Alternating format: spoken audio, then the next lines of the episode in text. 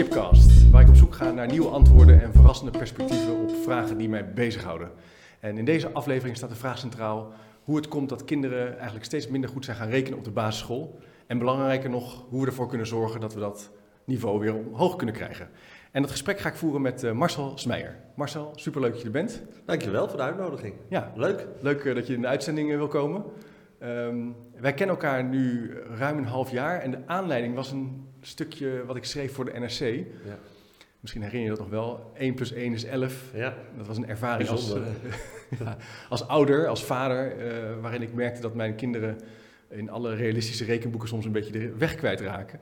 Die boeken zien er prachtig uit, maar uiteindelijk het leren rekenen wil nog wel eens uh, wat lastig zijn. En um, toen, toevalligerwijs gaf mijn moeder dit boek aan mij.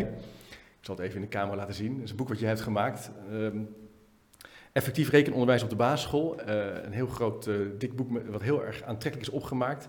Met uh, Twitterberichtjes en plaatjes, maar ook de verschillen tussen verschillende onderwijsvormen, zou je kunnen zeggen, hoe je naar rekenen kunt kijken. Ja, de verschillende didactieken inderdaad. Ja. ja.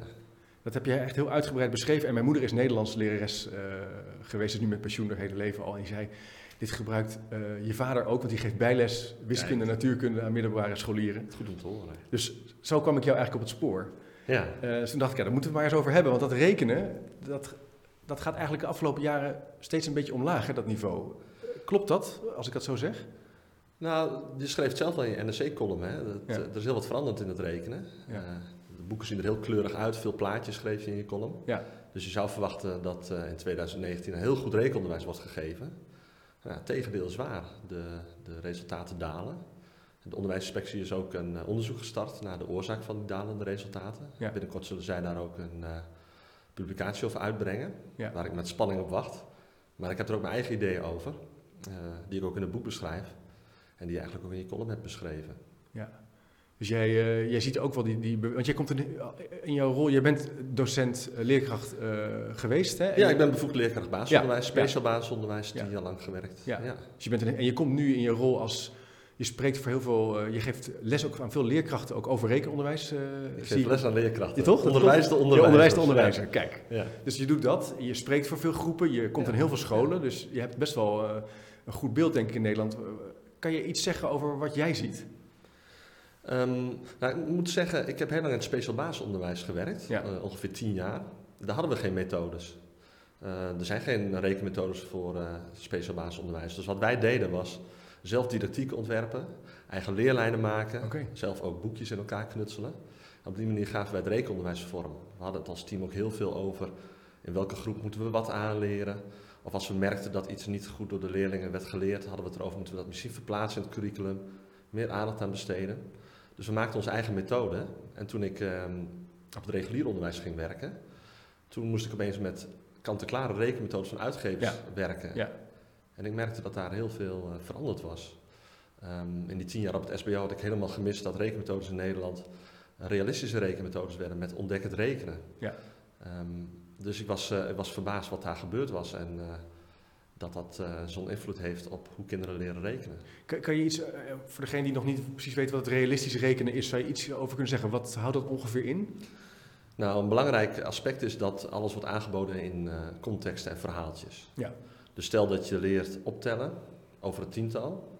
kinderen leren bijvoorbeeld eindgroep 3, begingroep 4, som als 8 plus 7 of 12 min 4. Dan moet je voorbij het tiental, dat is best lastig dan wordt het in een realistische rekenmethode direct in een context geplaatst. Dus Pietje en Marietje gaan naar de markt. Dat zijn allemaal marktkramen. Ze hebben geld meegekregen van vader en moeder. En daarmee mogen ze spullen kopen. Op de borden staat hoeveel dat kost. En in de verte rijdt nog een auto langs waar de buurman in zit die naar ze zwaait. Ja. Het idee is, als je het in een levensechte situatie plaatst, dat het rekenen meer gaat leven voor kinderen. Ja. Echter dichter bij de, hun, ja, hun leefwereld. ja, inderdaad, bij de leefwereld van de kinderen. Dat klinkt natuurlijk heel aannemelijk. Ja. Maar het gevolg is dat kinderen zich verliezen in al die informatie die niks met de sprong over het tiental te maken heeft. Ja. Dus als je wilt verduidelijken wat is over het tiental rekenen, dan kun je beter focussen op het concept over het tiental. Uh, en daar niet te veel uh, poespas omheen doen. Dat is super interessant, maar niet als je nieuwe dingen leert. Dan Kijk, worden die. Hersenen van kinderen overbelast. En we weten ook uit de wetenschap hè, dat dat cognitieve overbelasting genoemd wordt. Cognitieve overbelasting. Je ziet, er is zoveel komt op je af dat je niet meer ziet wat is nou belangrijk en wat ja. niet. En het werkgeheugen vult zich dan met dingen die misschien niet belangrijk zijn, waardoor je de focus verliest op wat moet er nou geleerd worden. Ja. Dus dat is een van de belangrijke aspecten van het realistisch rekenen. We doen alles in context of verhaaltjes, om dichter bij de leefwereld van de kinderen te zijn of het begrip te vergroten. Maar het begrip wordt daar niet mee vergroot, er wordt juist verwarring uh, gezaaid. Dus dat is wel een belangrijk aspect. Ja, ik herken dat wel uh, in. Ik ben dus als, als, als vader ook uh, op een school dat rekenslangen, muur, muurkwadranten. Er waren allerlei vormen eigenlijk die werden aangeboden om bijvoorbeeld te leren optellen. En ze zijn wel prachtig vormgegeven. En je, je krijgt als ouder, denk je van nou, het ziet er wel vrolijk en kleurrijk uit. Ja. Maar ik merkte ook dat, die, dat in ieder geval mijn kinderen dan op een gegeven moment niet meer goed weten nee. Wat er moet gebeuren. En het is ook zo overweldigend uh, ja. dat ze op een gegeven moment ook in hun concentratiespannen een beetje eh, op zijn. Hè? Nou, wat jij beschrijft is meteen een ander belangrijk aspect van het realistisch rekenen. Dat er niet één oplossingsmanier is. Er worden heel veel manieren aangeboden aan kinderen waarop ze sommen kunnen oplossen. Oké, er zijn verschillende wegen die naar het juiste antwoord kunnen leiden. Ja, en voor ons volwassenen is dat ook logisch. Hè? Wij, wij zijn goed in rekenen, wij doorzien dat kan ook op andere manieren. Ehm, maar als je iets nieuws leert, is dat niet heel handig om direct te zeggen: het kan ook zo, het kan ook zo, het kan ook zo. Of wat is jouw manier? Uh, Als je zoveel verschillende manieren aanbiedt, ook dat zorgt voor verwarring. Dus ik zou uh, één manier willen aanleren, wat wij in het SBO ook deden. Hè? Eén manier, goed inslijpen. En vanuit daar kun je natuurlijk ook zien, het kan op andere manieren, of het kan nog handiger, of korter op een gegeven moment. Ja. Maar, um, maar in beginsel moet er een eenduidige route zijn om tot een correct antwoord te komen. Of om, om boven het tiental te leren optellen of aftrekken bijvoorbeeld. Ja, één duidelijke manier, duidelijk uitleggen, zodat kinderen dat goed... Uh, in een lange termijn geheugen krijgen. En dat er geen verwarring wordt veroorzaakt. Het is ook belangrijk dat de klas uh, dezelfde taal spreekt. Als iedereen zijn eigen manieren heeft, hè, individualistisch. Ja. Ik vind het belangrijk dat er uh, ook een gezamenlijkheid is in de rekenles. Dus, die, klas, die, die klas, die kinderen in die klas moeten eigenlijk dezelfde taal spreken in zekere zin. Of weten dat als je een bepaald woord gebruikt in een instructie of in een uitleg, wat er dan mee wordt bedoeld. Ja, en welke aanpak je kunt gebruiken om tot het antwoord te komen. Zodat je elkaar feedback kunt geven. Uh, daarover uh, van gedachten kunt wisselen, meerdere voorbeelden kunt uitwerken. Ja. En als iedereen een eigen taal spreekt of eigen oplossingsmanieren heeft, dan wordt zo'n rekenklas heel individualistisch. En uh, ik vind het belangrijk dat kinderen samen leren. Een gelukkige rekenklas zijn waarin we met, met elkaar leren dezelfde taal spreken. Dat is wel interessant, je zou ook nog kunnen denken dat dat instructiegericht onderwijs of het vertellen wat een eenduidige methode is, sterk individueel is. Maar jij zegt eigenlijk nee, het gaat eigenlijk juist over die gemeenschappelijkheid in die klas dat, dat, dat versterk je eigenlijk met die vorm van onderwijs geven. Ja, uh, dus individueel is meer dat ieder zijn eigen manier heeft. Ja. En het op zijn eigen manier mag uitzoeken, zijn eigen leerroute mag volgen. Ja. Ik denk dat dat, dat dat heel onverstandig is. Dat je daarmee niet een gezamenlijkheid bevordert in de klas. Nee, precies. Maar het is wel lastig, want als je nu kijkt naar onderwijs en de filosofie die op veel basisscholen wordt aangehangen, is dat toch wel sterk van, nou, uh, ontdekkend leren, onderzoekend leren, individueel leren. Ik hoor nu ook steeds vaker persoonlijk uh, gepersonaliseerd leren. Ja. Uh, hoe relateer je dat dan aan het geven van goed rekenonderwijs? Hoe kijk je daarnaar? Ja, gepersonaliseerd klinkt natuurlijk heel mooi, hè? of op maat. Dat zijn hele warme termen. Ja. Maar als je kijkt wat de uitwerking in de praktijk is, is dat kinderen op een eigen leerlijn zitten, in hun eigen tempo door de leerstof gaan. Wat betekent dat sommige kinderen dus lager uitkomen, want die gaan langzamer door de stof. En die kunnen aan het einde van de basisschool dan niet goed rekenen. En 13.000 kinderen verlaten per jaar de basisschool als slechte rekenaar op die manier. Ja. Dus dat klinkt heel warm. Ja, individualisme uh, hoort niet thuis uh, in een uh, schoolklas. Okay. We weten ook hoe meer je het onderwijs personaliseert, um, hoe groter de verschillen worden tussen kinderen. Ja. Anders en anders hebben daar een interessante meta-analyse naar gedaan. Ze hebben meer dan 800 scholen daarvoor uh, benaderd, 56.000 kinderen. Um, hoe meer het onderwijs wordt um, aangesloten op uh, de individuele leerbehoeften van kinderen, hoe meer het kind centraal erin komt te staan, hoe slechter de resultaten zijn. Maar wat nog veel bijzonderder is, is dat vooral de kinderen uit de lagere sociaal-economische klasse uh, daardoor ver achterblijven. Want je kunt je voorstellen, als je al in eigen tempo gaat, ja. een eigen lijn, ja. langzamer dus, dat je dus niet de basisdoelen haalt. En dat is niet het doel van onderwijs. Uh, het doel van onderwijs is niet ieder op zijn eigen niveau. Maar zorgen dat alle kinderen in ieder geval de basisvaardigheden goed aangeleerd krijgen. Ja. En je zegt ermee, dan is het eigenlijk juist belangrijk om een gemeenschappelijk uh, niveau na te streven. Dat op een eenduidige manier te instrueren en op die manier te leren rekenen. En je zegt eigenlijk, als je dus kiest voor gepersonaliseerd leren, dan opent dat een deur voor eigen keuze, eigen snelheid. En de kinderen die dus niet zo makkelijk mee kunnen komen, hebben dan risico om uit te stromen naar een lagere ja. middelbaar schooladvies of... Nou, het leerstofjaarklassysteem is heel, uh, heel emanciperend. Hè. We hadden voor het leerstofjaarklassysteem een aanpak waarbij kinderen van verschillende leeftijden in een grote ruimte zaten. Ja. En op een eigen niveau mochten werken in eigen tempo. En toen dat gestandardiseerd werd van de leerstof wordt verdeeld over een aantal jaren. En we zorgen dat de kinderen dat leren, die leerstof ook leren.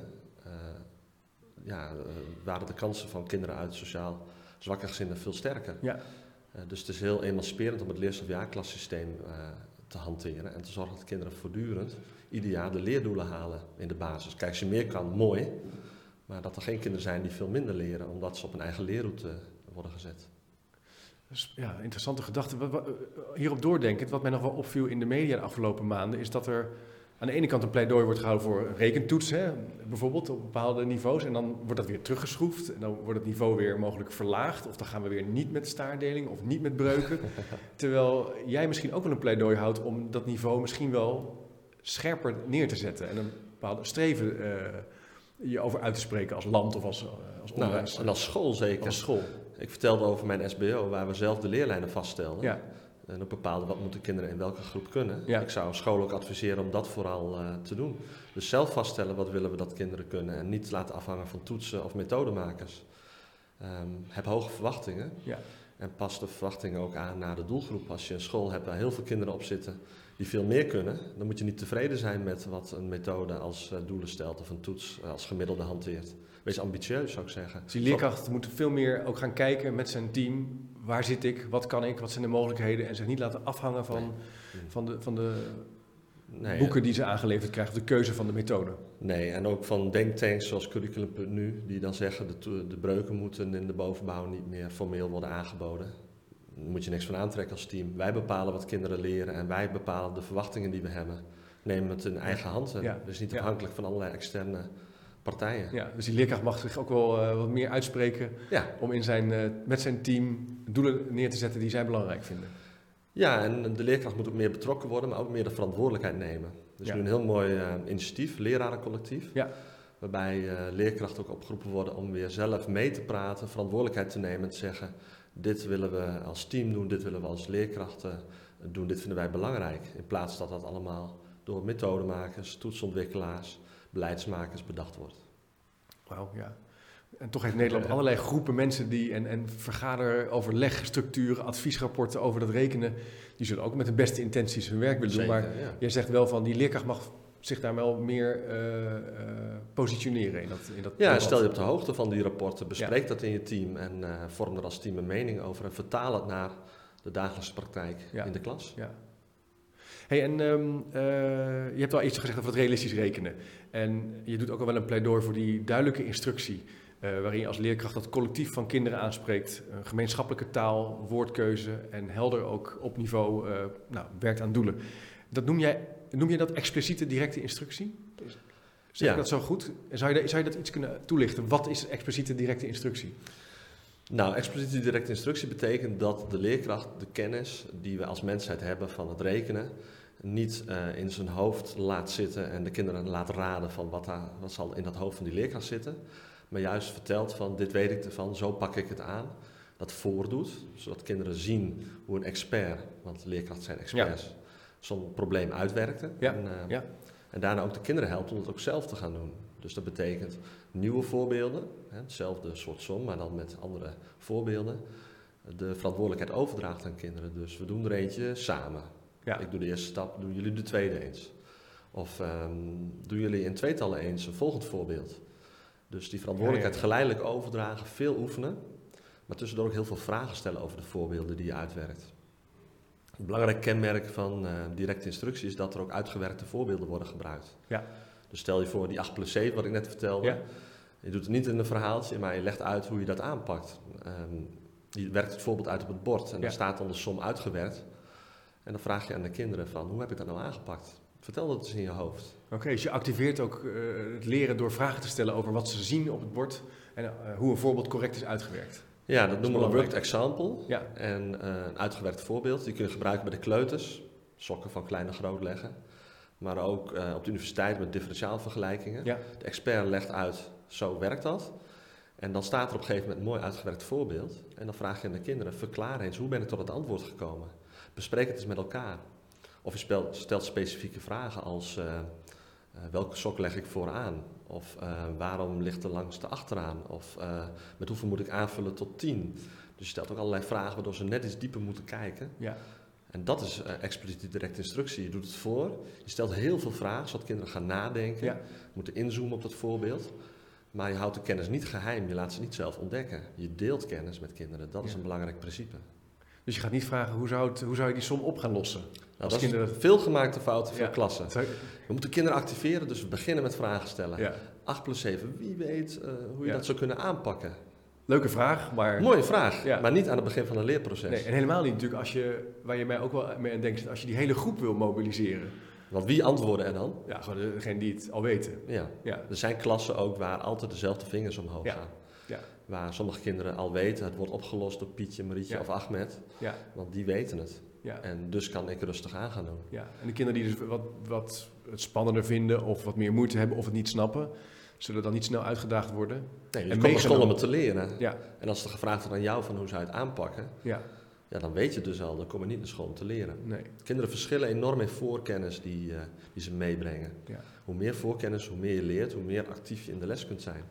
Dus dat is echt wel een, een belangrijke bekwaamheid van een leerkracht om die voorkennis te zien, te begrijpen, om niet in je hoofd te denken, eh, maar hardop, een hardop denkprotocol te doen. Ja. En niet de quizmaster te zijn. En niet de quizmaster te zijn. Van wie weet uh, hoeveel 8 plus 7 is, wat is het quotient van 6 en 3, of hoe oh, zou het oppervlakte van deze complexe figuur kunnen uitrekenen. Ja.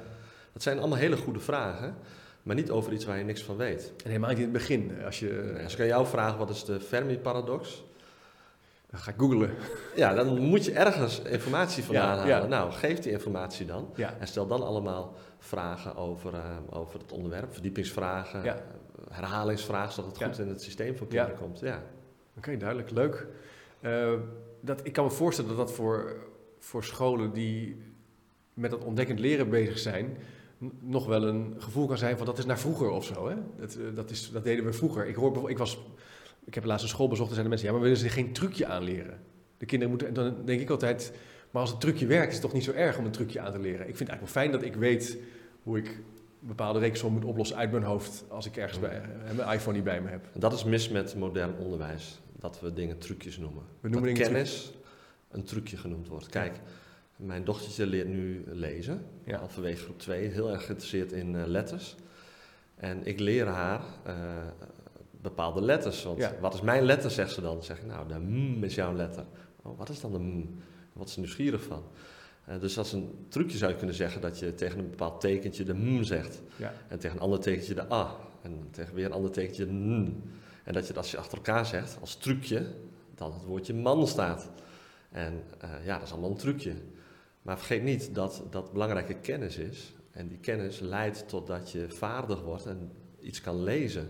En daardoor gaat er een wereld open. En door ehm, nou, zaken als uh, de baaswerking rekenen of uh, het verklanken van letters trucjes te noemen, uh, praat je eigenlijk minderwaardig over een hele belangrijke vaardigheid. Namelijk de kennis om dingen te ontsleutelen en, en, daardoor te kunnen begrijpen het lezen of te kunnen toepassen in allerlei situaties. Ja, je zou kunnen zeggen dat bijvoorbeeld creatief kunnen zijn, een vaardigheid die heel veel op scholen wordt genoemd, mhm. dat je moet creatief.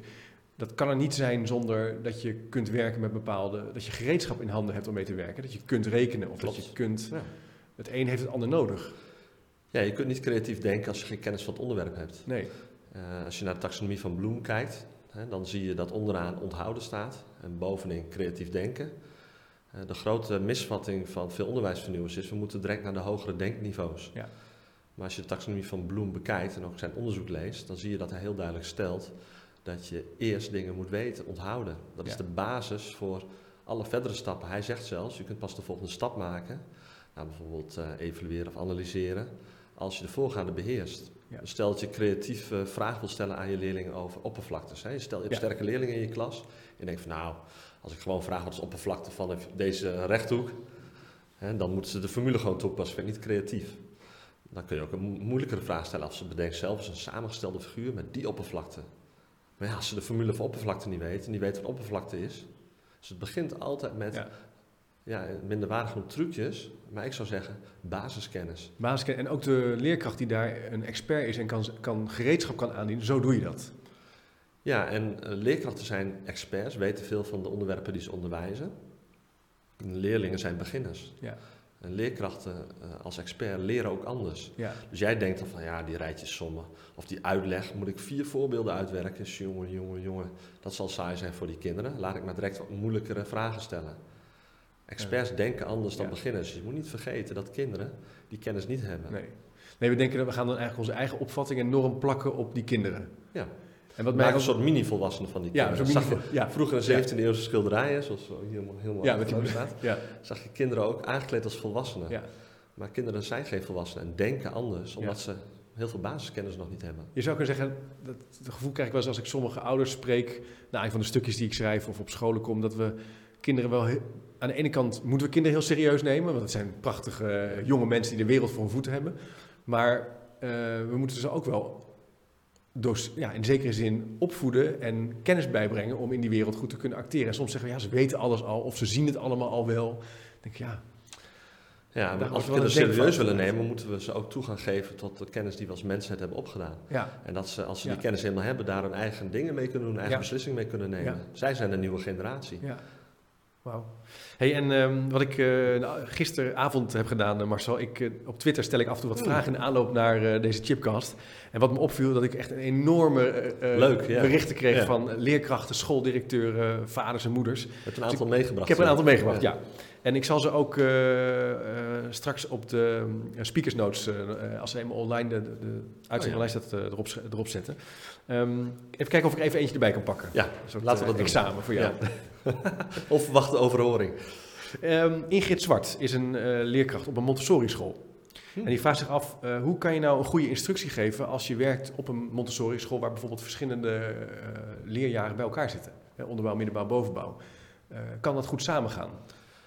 Montessori-school, ja. Het, het, motto van Maria Montessori was, is, ja. dat zie ik met altijd op die ja, scholen staan, leer het mijzelf te doen. Precies. Nou, expliciete directe instructie gaat nou precies daarover. Leer het mezelf te doen. Wat wat anders is dan, doe het maar zelf.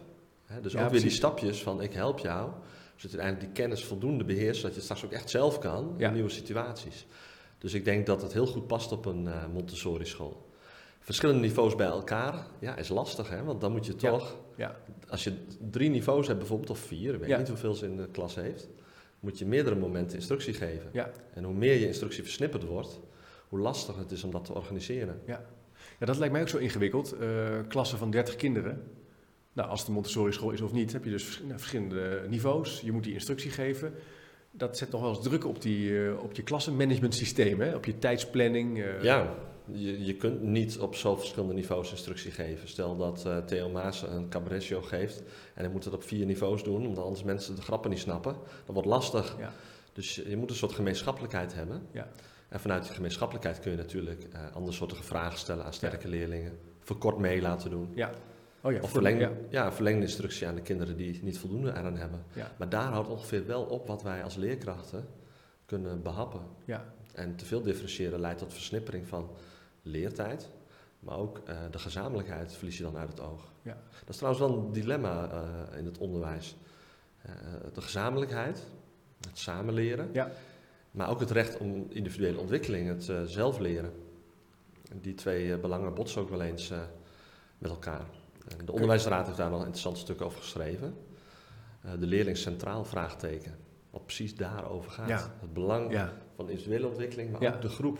Ja. Dat is een spanningsveld. Ja. Het is interessant om met je team over te praten van... wat zijn daar de grenzen in voor ons als team? Ethisch gezien, maar ook gewoon organisatorisch wat jij beschrijft. Want je bent naar een leerkracht met 30 kinderen. Daar zit een beperking aan. Ja, interessant. Je zegt ook van je moet dat dilemma ook bespreken. Er hoeft niet per se direct een oplossing op te komen, maar je moet het wel over hebben als team. Hoe gaan we ermee om tussen die beweging naar individu en collectief? Ja, dus uh, vanuit je hart zou je zeggen, ieder kind individueel bedienen. Leerkrachten, wij leerkrachten hebben heel groot hart. Ja, ja, ja, ja, ja, Dus dat zou ik het liefst willen, uh, maar dat kan organisatorisch niet. Nee. En trouwens, stel dat, um, stel dat de minister zegt van vanaf morgen miljarden extra voor onderwijs. Uh, we gaan leerkrachten aantrekken vanuit het bedrijfsleven. Ja. Chipje moet voor de klas. Zij-instromers. Ja, en iedereen krijgt zijn eigen leerkracht. Iedere leerling krijgt zijn eigen leerkracht. is ook nog een ethische vraag, willen we dat? Ja. Dus die twee dingen is interessant om te bespreken in je team. Organisatorisch en ethisch. Ja. In de zin van, uh, is dat het juiste? Is dat goed om te doen? Om een kind individueel... Uh, ja, ja. En ook natuurlijk te kijken wat de wetenschap erover zegt. Ja. Ik noemde net het onderzoek van Andersen, waaruit blijkt dat juist meer individualisme leidt tot mindere leerprestaties. Ja, ja dus dat, dat, valt me sowieso wel op, dat de wetenschap niet altijd onderdeel is van een, van een visieontwikkeling van een school. Of van de steeds meer. Gelukkig wel steeds meer, ja. ja. Er is echt een kentering gaande dat, uh, dat scholen dat tot zich nemen. Ja. Een mooi boek vind ik ook Op de schouders van reuzen van Paul Kirsner. Ja. Hij heeft dat gratis beschikbaar gesteld, uh, zodat scholen, besturen, maar pabo's daarvan kennis kunnen nemen. Ja. Evidence-informed onderwijs. Dus neem kennis tot je en vertaal het dan naar je eigen praktijk. Ja. Kijk wat werkt, wat bewezen werkt en wat je kunt gebruiken. Ja, en kijk ook naar de kinderen. Leren die voldoende? Wat doet het met hun zelfvertrouwen in de klas? Kijk daar ook naar. Ja, ja. Leuk. Um, ik ga nog eens even, vragen, uh, even nog naar een andere vraag. Um, Willemijn Kamerbeek, schooldirecteur, heeft vanochtend vroeg nog met haar team de vraag... Uh, Wauw, uh, we hebben groot hart, zei Ja, groot hart, ja. Ze zegt, dat moet ik even introduceren. We zijn erg nieuwsgierig hoe je verschillende rekenstrategieën kunt aanbieden... Um, en hoe je dat doet, met name als leerling gefrustreerd raken, omdat ze dus bepaalde strategie of methode niet eigen kunnen maken. Dus dat ze daar moeite mee hebben. Um, wij merken dan dat we dan snel overstappen op bijvoorbeeld hele kale cijfers. En dat is dan wel helder, dat doen we dan volgens een bepaald stappenplan. Uh, maar toch denken we dat, dat juist die oplossingsstrategieën ook zin hebben. Uh, dus hoe moeten we nou vanuit die leerlijn werken met aan de ene kant die strategieën en aan de andere kant die, die, die kale cijfers? Ja, de kale cijfers, uh, de symbolen, dat is uiteindelijk het doel wat je moet kunnen. Die 8 plus 7 wat ik net zei, moet je gewoon abstract kunnen optellen. Maar een leerlijn is altijd zo opgebouwd dat je begint met concreet materiaal. Dus met blokjes, met materialen. Ja. Uh, leg je acht voorwerpen neer en, uh, en dan zeven erbij. En dan tel je. En dan maak je dat abstracte misschien naar een splitsing. en dan wordt het een abstracte som en die moet je memoriseren. Dat is de opbouw. Dus ik zou zeggen, als dat lastig gevonden wordt, zou ik vooral kijken, heb ik in de lagere groepen, hè, toen ik met concreet materiaal werkte, dat wel goed uh, uitgelegd en aangeleerd. Okay. En ik zou wel één strategie hanteren, ja. als je eenmaal op, abstract, op abstract niveau bent. Want sommige kinderen hebben wel tot zes keer zoveel tijd nodig als een sterke leerling in de klas om een strategie onder de knie te krijgen. Ja.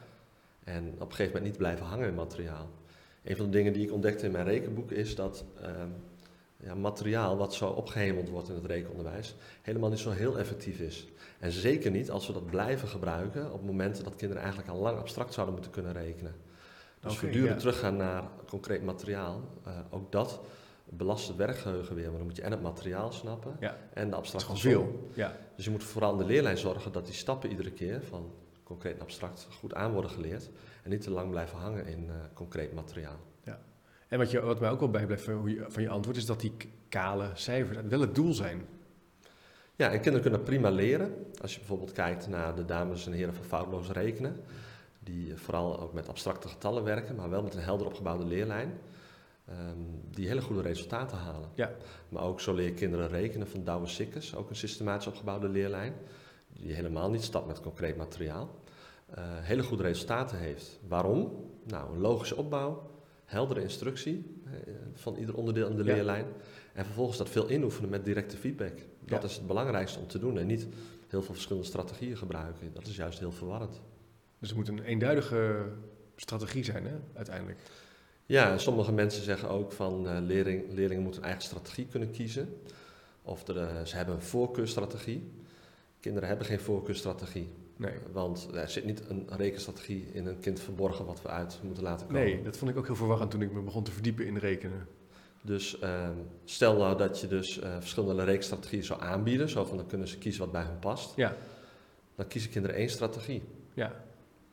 Uh, dus waarom zou er niet één strategie uitkiezen? Ze kiezen er toch één uit. Ja, precies. En ze hebben geen voorkeur, ze hebben de voorkeur voor dat wat ze goed kunnen. Dus zorg dat ze die strategie die je aanleert goed beheersen. Ja, mooi, duidelijk. Even kijken of ik nog wat meer uh, vragen. Ja, um, Mariska Mijnsma vraagt zich af, uh, wat, wat haar opvalt is dat we op scholen steeds minder dat frustratieniveau van kinderen opzoeken. Dat we ook wel een beetje te lief zijn, zou ik, zo zou ik het zelf willen vertalen. Um, en dan een beetje blijven pappen en nat houden met nieuwe verhaaltjes en uh, een nieuwe opdracht. Klopt het dat we, zie je dat ook, dat we op scholen dat frustratieniveau niet altijd meer aandurven? Vind je dat te scherp geredeneerd? Nou, dat is wel scherp geredeneerd, maar er zit wel een kern van waarheid in. Ja? Ja, ik denk dat het onderwijs te vaak opleuken.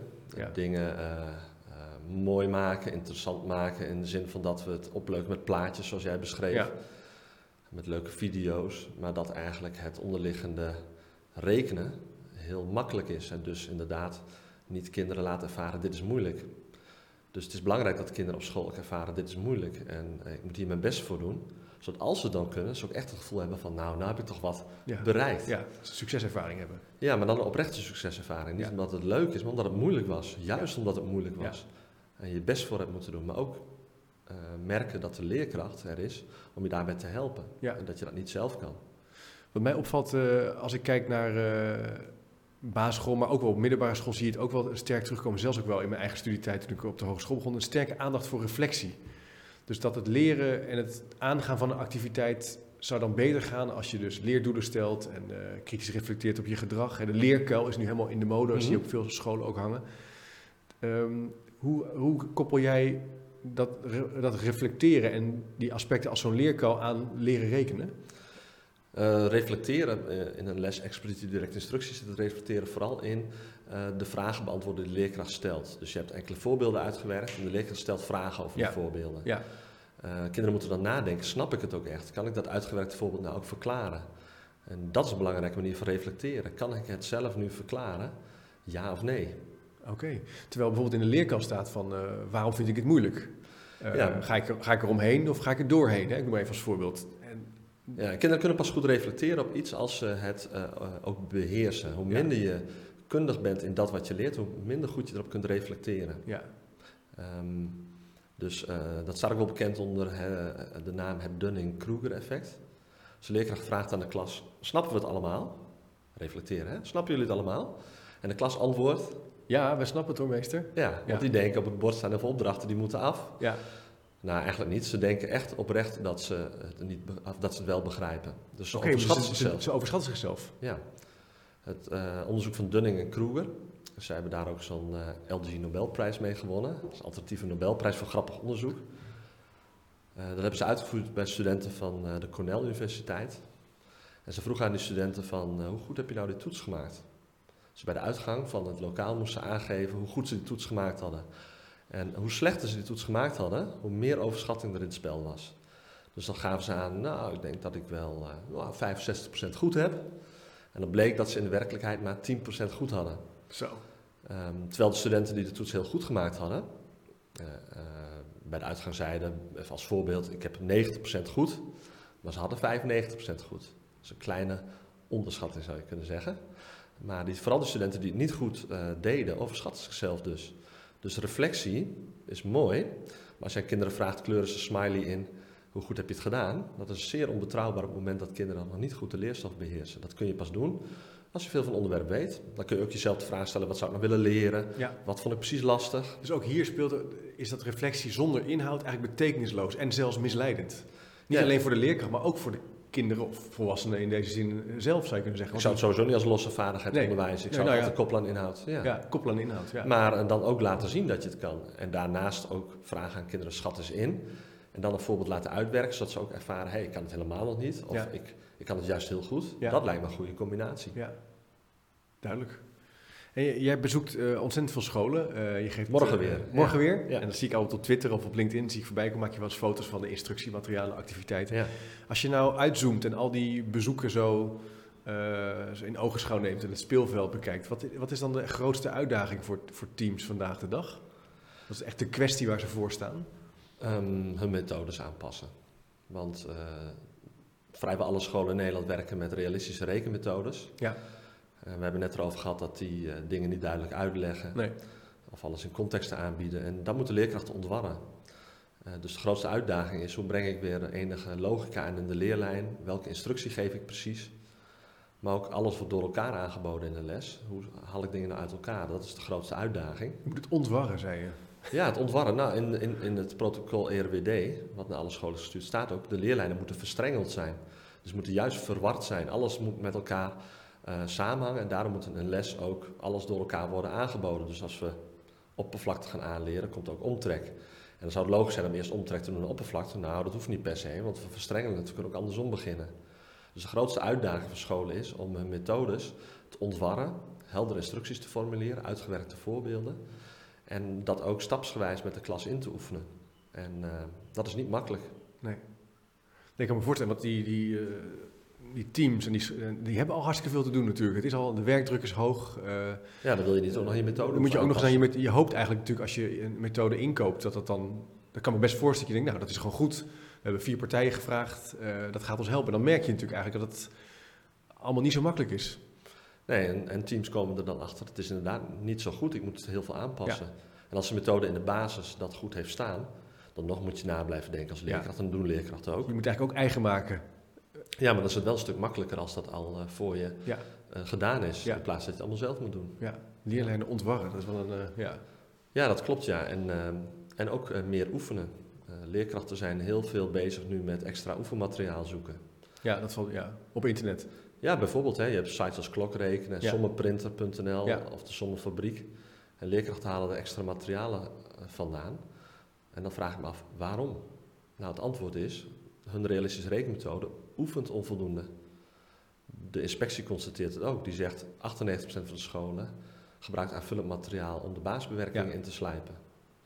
Dus dat is ook allemaal extra werk voor leerkrachten. Materiaal zoeken, zorgen dat dat ook inoefent wat je eerder hebt uitgelegd, dat er een logische herhaling in zit. Dat is heel veel werk en eigenlijk bizar. Je schaft een methode aan. En die methode is niet in staat om de baasbewerkingen goed aan te leren. Dat je vlot weet hoeveel is 8 plus 7 of sommen tot 100 uh, eh, optellen en aftrekken. Nee. Tafels van vermenigvuldiging delen. Ja. Dat, dat lukt het wordt eigenlijk Nederland onvoldoende. Het wordt dus ingewikkelder en complexer en complexer. En nu, zie, en nu zie je dus de beweging om het misschien wel het niveau omlaag te halen. En zelfs op die manier toch te kijken of je bepaalde doelen kan halen. Terwijl je eigenlijk zegt, je moet andersom kijken. Je moet duidelijke instructie geven. Heldere als team het van jezelf maken het ontwarren. En ook inzetten, inzetten op inslijpen, herhalen. Nou, en dat is een van de meest verwaarloosde onderdelen van goed onderwijs. Herhalen, herhalen. oefenen. Um, ik vind dat een belangrijke leerstrategie. Ja. En ook aan kinderen uit te leggen van hoe kun je het beste leren zodat je het ook onthoudt. Ja. daar is heel veel interessants over, uh, over geschreven, maar dat zie je niet terug in Nederlandse rekenmethodes. Uh, Zoals, kan je een voorbeeld geven? Nou, systematisch herhalen bijvoorbeeld. Iets, de tafel van vijf wordt aangeleerd. Uh, wat ik leerkrachten dan hoor zeggen is van, ja, maar mijn rekenmethode komt hij volgens wekenlang niet terug en dan opeens is hij er weer. Nou, vanuit de wetenschap weten we dat als je vijf weken wacht, uh, dan echt verdwenen is. Dus systematisch herhalen, met steeds langere tussenpozen bijvoorbeeld. Uh, dingen die dan niet meer geweten worden door kinderen, weer uitleggen en opnieuw herhalen. En hoe, als ze het nog wel weten, ja. langer wachten tot je het weer terugvraagt. Ja. Gespreid leren noemen we dat. Ja, dus de herhaling is echt wel iets wat... Uh, nou, ook systematisch herhalen. systematisch herhalen. Sowieso herhalen. Ik vroeg op Twitter ook van, heeft jouw rekenmethode voldoende herhaling? Nou, het merendeel van de leerkrachten antwoordde op nee. nee. Dus ga ik naar Sommerprinter.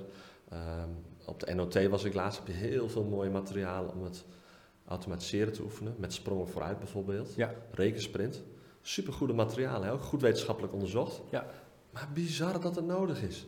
Waarom moet je extra materiaal schaffen als je al een mooie dure rekenmethode hebt? Het goede nieuws is dat die leerkracht dus wel zijn weg zoekt. Zeker. Gelukkig, hè? En gaat kijken, hey, wat kan ik gebruiken om die herhaling wel toe te passen, systematisch herhalen. En het jammer is eigenlijk dat die methode dat natuurlijk eigenlijk voor hun zou moeten doen. Ja, en nu uh, dit jaar verschijnen er veel nieuwe rekenmethodes. Ik hoop dat dat uh, aangepast wordt, zodat leerkrachten niet uh, werkdrukverhoging krijgen. Ja. Maar dat de methode dat voor hen oplost. Ja, ja. Het leeft enorm, hè, rekenen in, in Nederland. Ongelooflijk, ja. Toch? Het is, mensen, iedereen heeft er wel een mening en een opvatting over. Dat zal misschien ook wel lastig maken. Ja, en ik heb zelf op school gezeten, zegt ze dan, dus ik weet hoe het ja, zit. Precies, De ik kan 17 miljoen bondscoaches verhalen. Ja, ja, nou, het is goed dat mensen daarover meedenken, maar niet iedereen heeft evenveel uh, verstand van zaken. Ja, nee, dat is wel, ja, precies. We moeten wel oppassen dat niet iedereen een mening... Ik ga nog even kijken, op een blaadje spiek ik even hoor. Um, vraag van Mijntje Spijker. Uh, je hebt hem al even beantwoord, maar toch nog even naar voren halen. Zij zegt, is het leerkracht, uh, basisonderwijs. Um, klopt het nou dat die breuken mogelijk uit het curriculum gaan worden gehaald? En wat, en wat vind je ervan? Je zei er al iets over, hè? van niet doen, uh, nou, houd erin. Maar kan je, daar nog, e-, kan je dat nog even scherp... Klopt dat? Is dat een... Um, nou, we hadden het over van dat de rekening zoveel losmaakt. Ja. Het, het voorstel om de breuken af te schaffen heeft heel veel losgemaakt. Ik heb er ook een NRC-blog uh, over geschreven. Daar is ongelooflijk veel op uh, gereageerd. Ook vanuit alle media. Um, dat komt vanuit de uh, denktank Curriculum.nu. Ja. Die hadden als idee, weet je wat we gaan doen? We gaan in de bovenbouw alleen nog uh, werken aan het begrip van breuken. Dus snappen wat een vierde deel is. Dus een pizza kun je verdelen in vier delen. Eén deel daarvan is een vierde deel. Oh ja. en wat begrippen rondom breuken. Maar formeel rekenen met breuken zoals 1 tweede plus 1 vijfde of 2 1 vierde plus 5 vierde. Dat moeten we niet willen op de basisschool. Um, ja, dat is dus een voorbeeld van doelen verlagen. Ja. Uh, als we dat niet aanleren aan kinderen, ja, dan kunnen ze veel minder op het voortgezet onderwijs. Waar heel veel wiskundedocenten al klagen van ja, ze kennen de tafels niet en uh, ze kennen heel veel begrippen niet. Als we ook nog breuken niet gaan aanleren, ja, lastig. Doorgaans wordt in groep 6 nu uh, uitgelegd wat een breuk is. Dan wordt het met materialen gedaan, ja. breukencirkels gekleurd. En in groep 7, 8 wordt dat de formele breuken. Nou, door dat doel te verlagen, door die formele breuken niet meer te onderwijzen, uh, heb je weer een voorbeeld van dat kinderen minder goed kunnen rekenen, want zonder aanbod leren ze het niet. Nee. Uh, Curriculum nu is een denktank die ver buiten de werkelijkheid van de dagelijkse werkvloer staat. Um, uh, ik zou uh, als school daar helemaal niet naar luisteren, wat ik net al zei. Ja. Ga gewoon breuk onderwijzen. Ja. Of de methode dat nou wel of niet wil. Of zo'n denktank dat wel of niet bedenkt. We doen dat gewoon. Ja, wij zijn verantwoordelijk voor de kinderen. Dat doen wij. Ja. Een pleidooi voor professionele ongehoorzaamheid in zekere zin. Ja, ja. we hebben vrijheid van onderwijs in Nederland. Ja, dat precies. precies. Um, even kijken of ik nog een vraag naar voren kan halen. Ja, Karin van Ginkel. Wanneer komt de good old staartdeling weer terug? ja, daar ben ik ook voor dat ben je terugkomt. Ja, ben ja. je daarvoor? Ik, ik heb er vroeger ook mee, uh, ik mee leren rekenen. Ik, oh ja? Ja, het heeft me nog wel geholpen. Ja. Heb jij dat gehad op, uh, op ja, school? Ik heb op, in Nijmegen op een nutschool gezeten, waar daar hebben we echt nog heel veel met de, met de staardeling gedaan. Oh, volgens mij ging het er later uit. Ik ben van 80. Ja. Of dat, hoe, uh, nou, de meeste staardelingen zijn in 2002 verdwenen. Toen werden de nieuwe rekenmethodes ingevoerd. Ja. 2002 was het jaar waarin de euro verscheen. En dat was een mooi moment om nieuwe rekenmethodes uit te geven, want hè, dan moet met euro's gerekend worden. Oh, echt? Ja. En dat is ook meteen een moment om de nieuwe ideologie van het realistisch rekenen daarin uh, Oké, dus dat is op dat, op dat moment dat kentering van de Heel flappen moment, uit de pinautomaat. Toen uh, kregen we een nieuw rekenboek. Ja, en toen was de staardeling ook passé. Uh, die was gewoon verdwenen. En ook de andere zaken als in verhaaltjes rekenen, zelf ontdekken, verstrengeling van de leerlijnen, weinig oefenen. Ja. Allemaal vanaf 2002. Ik zou het trouwens niet good old staardeling noemen, ik zou het modern noemen. Laten we weer naar de staardeling. kan je uitleggen waarom is de staardeling dan modern en werkzaam? Voor, eh, voor een beetje een wiskundeleek als ik, kan je dat nou ja, wat je nu in methodes ziet, is het herhaald aftrekken. Ja. Een happendeling, een hele ineffectieve, langdradige manier om te delen, zou je kunnen zeggen. Um, juist je staardeling helpt om op een gegeven moment ook de stap te kunnen maken naar algebra, abstract denken. En ook zo'n staardeling kun je heel mooi opbouwen vanuit begrip. Hè? Want waar staan de ene, waar staan de tienen? Uh, hoe deel je dat precies? Ja, ja, ja. NRC stond ook een hele mooie ingezonden brief van een oud... Uh, oud-leraar, die ook beschrijft dat de staardeling wel degelijk rekenen met begrip is. We moeten hem ook even in die bronnenlijst ja, zal ik zeker doen. zetten, die, die mooie... Ja, ik zal die verschillen ook wel even opnoemen, erbij zetten, dan kunnen ze dat nog even bekijken. Ja, veel methodes trouwens hebben hem terug laten keren. Ja. vaak beginnen ze dan met een happendeling. Zij zeggen dat is begrip, dat vind ik niet. En dan komt de staardeling. En juist dat veroorzaakt verwarring, want dan heb je twee aanpakken. En wie zijn er weer het meeste dupe van? De kinderen die al moeite hebben om één aanpak goed onder de knie te krijgen. Ja. Interessant dat je ook zegt, die staardeling is bevorderlijk naar algebra en naar ingewikkeldere vormen van wiskunde. Dus daarin is het ook een belangrijke, heeft ook een functie. Los van dat je goed een som kan oplossen. Heel goed abstract denken. Waarom moet alles betekenisvol blijven? Rekenen is juist niet meer betekenisvol. Het is juist buiten de betekenis de echte wereld kunnen denken. Ja. In abstracties. Ja, ik moet ook denken aan, mijn vader is uh, wiskundige en natuurkundige. Uh, en die zegt ook dat altijd de wereld is geschreven in de wiskunde. Hè. Voor hem uh, is dat een hele duidelijke taal hoe die ook kan kijken naar dingen. En hoe je, terwijl wij dus langzamerhand die werkelijkheid op zijn gaan duwen en gaan plakken om het beter te maken. En je zegt, daar verlies je ook iets mee. Ja, en uh, als we kinderen ook uit hun eigen leefwereld willen trekken, moeten ze ook meenemen naar die nieuwe wereld van het rekenen, van de abstracties. Ja. En niet blijven hangen in hun eigen leefwereld. Het is een mooie start, hè, om daarmee te beginnen. Uh, en te koppelen ook aan hun eigen leefwereld. Maar je moet vooral kennis laten maken met die nieuwe wereld van het rekenen. Ja, mooi. Hey, en um, nou heb je die uh, in de discussies op internet, je hebt allerlei fora, je hebt Beter Onderwijs Nederland, Curriculum.nu, er zijn allerlei studiedagen. Merk je ook wel dat die nieuwe beweging soms ook een beetje kritisch is op die oude beweging. Hè? Hoe wie is de nieuwe? Wie is de, ja, de nieuwe is dat realistisch rekenen. Dat is nieuw. Okay. Dat is nieuw. En dan zeggen ze ja, dat traditioneel rekenen, dat zijn mhm. trucjes. En uh, heb je het gevoel dat het nog een beetje bij elkaar te komen is? Nou, ik denk dat veel methodemakers uh, die uh, verbindingen wel proberen te maken. Ja. En uh, het is ook belangrijk om ook een gemeenschappelijke taal te spreken wat betreft mensen met een visie. Dus te zeggen van, nou, het onderzoek blijkt dat we het beste toch één strategie kunnen aanleren. Of dat de leerkracht wel eens kennis moet delen. Dus laten we vooral ook de verbinding zoeken in door te kijken naar de wetenschap en dat te gebruiken. Ja. Ik denk dat het wel meer bij elkaar aan het komen is. Maar ook dat schoolteams en leerkrachten beter op de hoogte zijn. En dus ook van uitgevers en van alle externe partijen verwachten van ja, je hebt een mooi verhaal, maar waarmee onderbouw je dat? En niet meer zoals in 2002 van is een ideologie, dat gaan we doen. Nee. Ze zijn kritischer geworden, scholen en leerkrachten, dat is een goede zaak. Ja.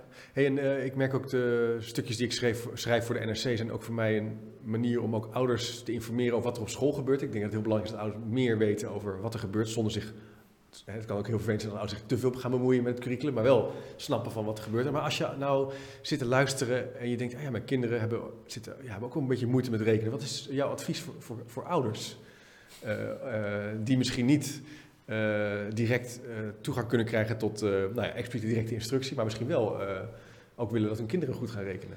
Ja, wat kan je doen? Dat is een lastige vraag. Wat kun jij doen als ja. ouder? De school moet het oppakken. Daarvoor hebben we scholen opgericht. Ja. En als de school dat niet goed oppakt en het kind niet goed leert rekenen, dan moet je als ouder wat gaan doen. En dat doen ouders ook in Nederland. Uh, die kopen bijles in. Ja. Of gaan het zelf uitleggen. Um, ik was laatst gast in 5 uur live. Daar zat Richard Krajcek. Ja. Die is ook ouder. Ja. En die zei van ja, mijn kinderen leren de staatdeling niet op school. Dus heb ik dat zelf maar eens uitgelegd. Nou, na een paar keer uitleggen snapten ze het en konden ze perfect delen. Maar dat mocht niet van de school. Ik mocht geen staatdeling aanleren. Sterker nog, ze mochten dat niet gebruiken op school. Ze moesten happen delen. Dus ja, je kunt ook tegen de school ingaan op die manier. En uh, dat lijkt me niet bevorderlijk. Um, heel veel ouders kopen ook uh, bijles in. Ja. Er gaat voor 750 miljoen aan bijles om in Nederland. Dat is enorm, hè? Schaduwonderwijs. Dus mijn antwoord zou eigenlijk zijn, ouders moeten het helemaal niet doen. Uh, dat moet de school goed oppakken. Ja. Dus laten we als leerkrachten en als scholen zorgen dat ons rekenonderwijs dermate goed is dat ouders helemaal geen behoefte hebben om dat nog te doen. Kijk, er zullen altijd ouders zijn die nog meer willen voor hun kind. Ja. Ehm, en, en allerlei dingen bijkopen. Maar nu is het zo dat ouders het bijkopen omdat het niveau te laag is. En dat moet niet. Nee. Dus de school is aan zet, de leerkrachten zijn aan zet, de schoolleiders zijn aan zet om het onderwijs Zijn we altijd geweest als leerkracht, als scholen, maar we moeten gewoon meer beseffen en het gewoon gaan doen. Ja. En ook zo'n initiatief wat ik net noemde als lerarencollectief, eh, als vak in eigen hand nemen, meepraten en niet laten vertegenwoordigen door werkgevers van de PO-raad, VO-raad. Uh, die praten niet voor de leerkrachten, die praten voor de werkgevers. Maar wij moeten gehoord worden. En daarom vind ik een initiatief als Beter Onderwijs Nederland ook goed. Die praat vanuit leerkrachten. Ja. Dus laten we ons verenigen als leerkrachten en ook als team vooral bepalen. Dit gaan we kinderen leren, zo doen we, dit is onze visie. En pak de ruimte die we hebben. We hebben heel veel ruimte binnen de wettelijke kaders. Ja, mooi. Dus uh, genoeg te doen om, het, om beter onderwijs te geven en, uh, en, en goed, goed rekenen te leren aan kinderen. Zeker nog veel te doen, ja. uh, want de resultaten moeten omhoog. Ja. Eh, maar ik heb een hele goede hoop op. je bent wel positief, uh, merk ik wel. Hè, over nou ja, het boek wordt zoveel verkocht. Dat, dat, dat geeft dus aan dat leerkrachten denken van... ja, hier hebben we wat aan. Ja, dit werkt. En dat gevoel van onderaf uh, verbeteren, ook met EDI. 30.000 leerkrachten kochten het boek EDI. Ja, dat is, dus het levende leerkrachten, die willen dat graag. Maar heel lang hebben ze het gevoel gehad, het mag niet van allerlei externe partijen. We moeten toch kinderen laten ontdekken of in groepjes laten werken. Of ik mag vooral niet voor de klas staan en uitleggen. En dat, dat besef is aan het kenteren.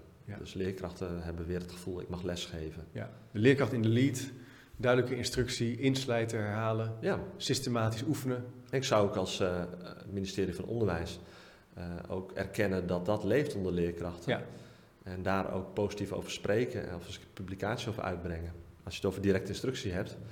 Uh, ik heb nog geen publicatie gezien van het LOCW waarin staat van hey, dat is nou een goede aanpak. Ik heb ze meerdere keren gevraagd van zijn die publicaties er? Leerkrachten willen het heel graag. Het is wetenschappelijk goed onderbouwd. Nou, promoot dat ook als, als ministerie. Niet opgelegd van dit moet je doen, maar kijk eens, dit zou kunnen werken. Misschien heb je er wat aan als school. Ja. Hoe komt het dan dat ze dat misschien... Zouden ze te veel in een bepaalde ideologie zijn gaan geloven? Het is heel wonderlijk. Um, in de jaren 60, eh, 70 is er een heel groot onderzoek in Amerika gedaan. Een tienjarig onderzoek naar verschillende aanpakken in het onderwijs. Ehm, en daaruit bleek dat directe instructie, de leerkracht die uitlegt, een systematisch opgehouden leerlijn, heel effectief is. Ja. En ook daar uh, werd verwacht, oh, dat gaat de overheid, beleidsmakers, onderwijsadviseurs gaan dus juist die directe instructie uh, promoten of zeggen, hé hey, jongens, dit moeten we gaan doen. Het tegendeel was waar. Juist in die aanpakken zelf ontdekken, ehm, leren in contexten, um, vakoverstijgend werd voortdurend gepromoot. Carnine heeft er ook een interessant artikel over geschreven. Uh, en die zegt ook, het is, het is heel vreemd dat een bewezen effectieve aanpak niet omarmd wordt. Maar iedere keer gezegd dat je moet juist die aanpakken die minder effectief zijn. Als we daar maar meer aandacht aan besteden en promoten, dan gaat dat misschien werken. Dat zou in de medische wereld nooit kunnen gebeuren, maar in het onderwijs nog te veel. En daarom is het ook zo belangrijk dat uh, de publicaties er zijn die ik net allemaal noemde. Ja. Dat leerkrachten op de hoogte zijn van wat werkt. Weerwoord hebben tegen beleidsmakers, adviseurs die onzin verkopen. Ja. Want die zijn er. Ja, helaas wel. Maar gelukkig ook een positieve richting en beweging naar uh, leerkrachten. leerkracht centraal. De leerkracht centraal, ja. Dat is een positieve beweging inderdaad. Ja. ja. Nou, Marcel, dankjewel eh, voor het leuke gesprek. Uh, dankjewel, ik zou nog zo uren door kunnen gaan. Ik heb nog veel meer vragen, maar ja, goed, dat, uh, dat, gaan we misschien nog wel een andere keer doen. Um, ik kijk nog even in de camera om richting de afronding te gaan. mocht je nou nog de speakersnote willen teruglezen en de artikelen en de onderzoeken waar Marcel aan refereert willen bekijken, zal ik die er ook op plaatsen. Je kunt naar www.chipcast.nl slash doe meegaan om elke week automatisch het nieuwste gesprek te krijgen.